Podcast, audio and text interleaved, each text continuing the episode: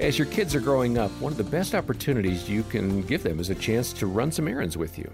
This is kind of a no brainer for me. Out of practicality, I just put a kid in the back seat of the car every time I went to the hardware store. And if it was a plumbing job, that meant like three times in one day. Or if I was going to go over and, and, drop something off at somebody's house, I put a child in the back seat. Uh, in their car seat, they were a, you know, kind of a locked in audience but it, it allowed us to have some really good conversations and uh, opportunities for them to see how I might treat other people. I'm John Fuller, along with Dr. Danny Huerta, who heads up our parenting team, and uh, we're going to hear right now from Kay Wyma. Kay talked with Jim Daly and me about how parents can approach this very topic of running errands. And uh, in a previous episode, she described how she taught her kids how to pump gas at the gas station. Caveat it's not legal to have kids doing that in some states. I'm not sure about that, but you get the concept. Let's go ahead and hear from Kay. What about doing errands? You talk about that in the book as a good way to I teach. I loved the errands. okay, this was in my mind that day going, what do they not know how to do? What do I do that they could do? And and so errands. We do errands all the time. Well, the, you're living in a place that's close. We're more rural, so to have really them go to the store errands? I mean, it, it's hard. I mean, we're not near a grocery store, so yeah. it's like 15 miles to yes, a grocery but still, store. going. I, I drive to the grocery store and I kick them out of the car and they go do the shopping. Okay, I like but that. But I had to show them how to shop first and get my hands off the produce. It was hard for me to allow them to pick the produce, you know, because did they ever blow it? Did they buy brown oh, bananas? absolutely. And then we eat them and everyone complains, and that's the last time they do that. Maybe. Does this allow you to stay in the car in your pajamas? I do. yeah, there's a, there's yes, a pajama John, theme it here. Does. It absolutely Do you ever get does. dressed for the day, Kay? Not often. I like I- to set the bar There's- low. there's a I side told benefit to- It's called missionary dressing, is how I like to think of it. There's a side benefit Yes. to teaching Yes. your kids how to Join us do tomorrow on. Focus on the Family, Yes, and we'll teach you how to it's dress hilarious. properly. You, you can set the bar so low that everyone is very happy they're not you. Kay, as we wind down this program, and we've talked about your 12 month experiment to see the trail of tears that you're creating, to not prepare the child for the path, rather, you're trying to uh, prepare the path for the child, which is not what you want to do. Right.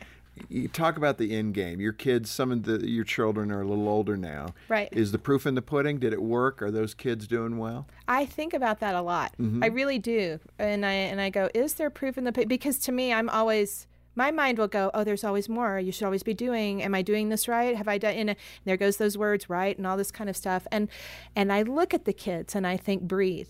Uh, did they do their SAT stuff themselves? Yes, they do. Do they do all of their homework themselves? I don't even know. I don't know how to log on to the school system because I I never look we have online grading systems in Texas where you have passcodes where you where you literally could know all day every single day everything that your child has done every every assignment. And I don't I don't know the password. And so in my head I, I go yes there is something good about that.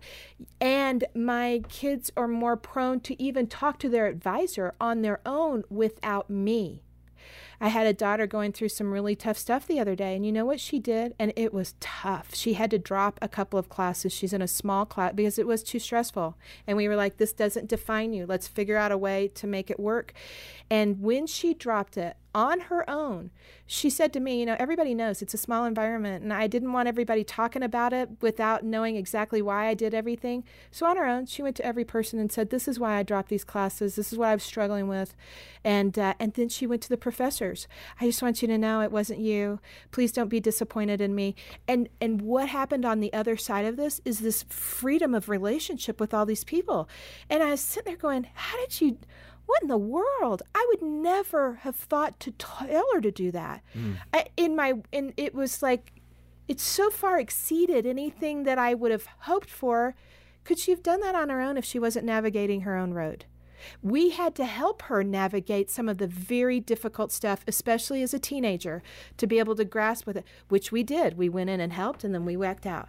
And in the backing out, she's soaring. And and I look at that those are deep emotional relationship related things and she's 16 and i was like i never would have thought you would have learned any of that until you were in your 30s sweetheart Well, Danny, Jim and Kay addressed how to have a kind of a long game approach to teaching your kids good habits. That's, I think, really smart. What's another thing that a parent can do to instill in their child a sense of the future and a sense of you're going to be here one day owning your own future? Yeah, and I and I appreciate what Jim and Kay talked about there with with helping our kids own more of who they are, right? Their life and become more responsible. And I uh, one of the things that I uh, look at is an accurate assessment of their abilities. A child that really understands who God created them to be, not who they wish they could be or they, they, they think other people think they should be, but who are you? Who did God create you to be? And that you can have skills, you can have uh, some certain abilities that God has given you that you can bring to this world, and also the openness to life giving correction, constructive feedback. If kids do not know how to fail, life becomes a shock mm-hmm. when they're older and they uh, are riddled in a spin cycle of insecurities. They just spin in there and they, they question who they are.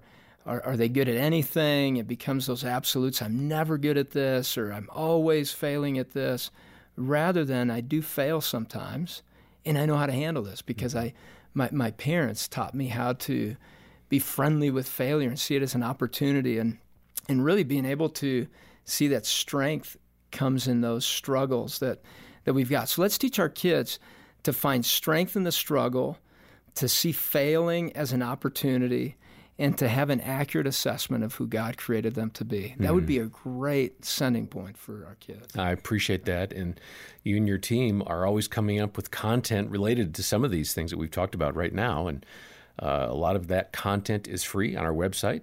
We're going to link over to an article called Four Essential Parenting Tips to Raising Responsible Kids. You'll find the link for that article in the show notes. And to learn more from Kay Wyma on uh, how she's taught her kids uh, some good habits and some responsibility, get a copy of her excellent book called Cleaning House which is available for a one time gift or a monthly pledge of any amount. It's chock full of stories and insights uh, as you've heard today from Kay. And we'd encourage you to get a copy of that book from us today. Donate and request Cleaning House. We've got the details in the show notes. More from our conversation with Kay next time. Uh, she'll be discussing how to trust God with your child's life. I'm John Fuller, and on behalf of Dr. Danny Huerta and the entire team, thanks for listening to the Focus on the Family Parenting Podcast. As a parent, it's easy to find myself sitting backseat to my kids, in the back seat. It's tough to be a step ahead, and full honesty, I'm pretty hard on myself when that happens. But I've found Practice Makes Parent, a podcast from Focus on the Family, hosted by Dr. Danny Huerta and Rebecca St. James. It helps me be more intentional and not feel alone when things get tough. Everything they share is practical and well practiced, and I can use it right away. Listen to Practice Makes Parent wherever you get your podcasts.